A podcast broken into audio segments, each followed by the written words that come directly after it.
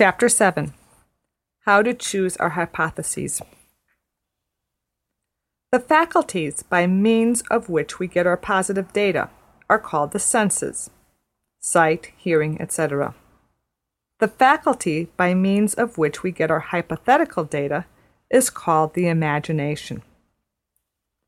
Some persons are prone to warn young people against what they call an excessive exercise of imagination.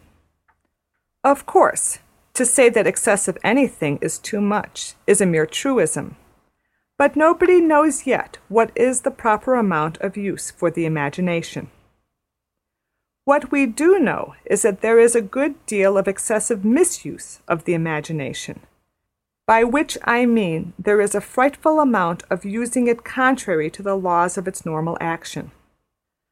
A kind of use of it, such as when we find a child doing it with its eyes, we say, "Do not learn the habit of squinting." Or if it does the analogous thing with its legs, we say, "Go and run about, or do some gymnastics. Do not stand there lolloping crooked against the wall." Squinting and lolloping crooked are things that it is best to avoid doing much of with any part of oneself. Moreover, it is bad to spend too many hours over either a microscope or a telescope, or in gazing fixedly at some one distance range. The eyes need change of focus. So does the imagination. There has been, in modern Europe, a shocking riot in misuse of the imagination. The remedy is to learn to use it.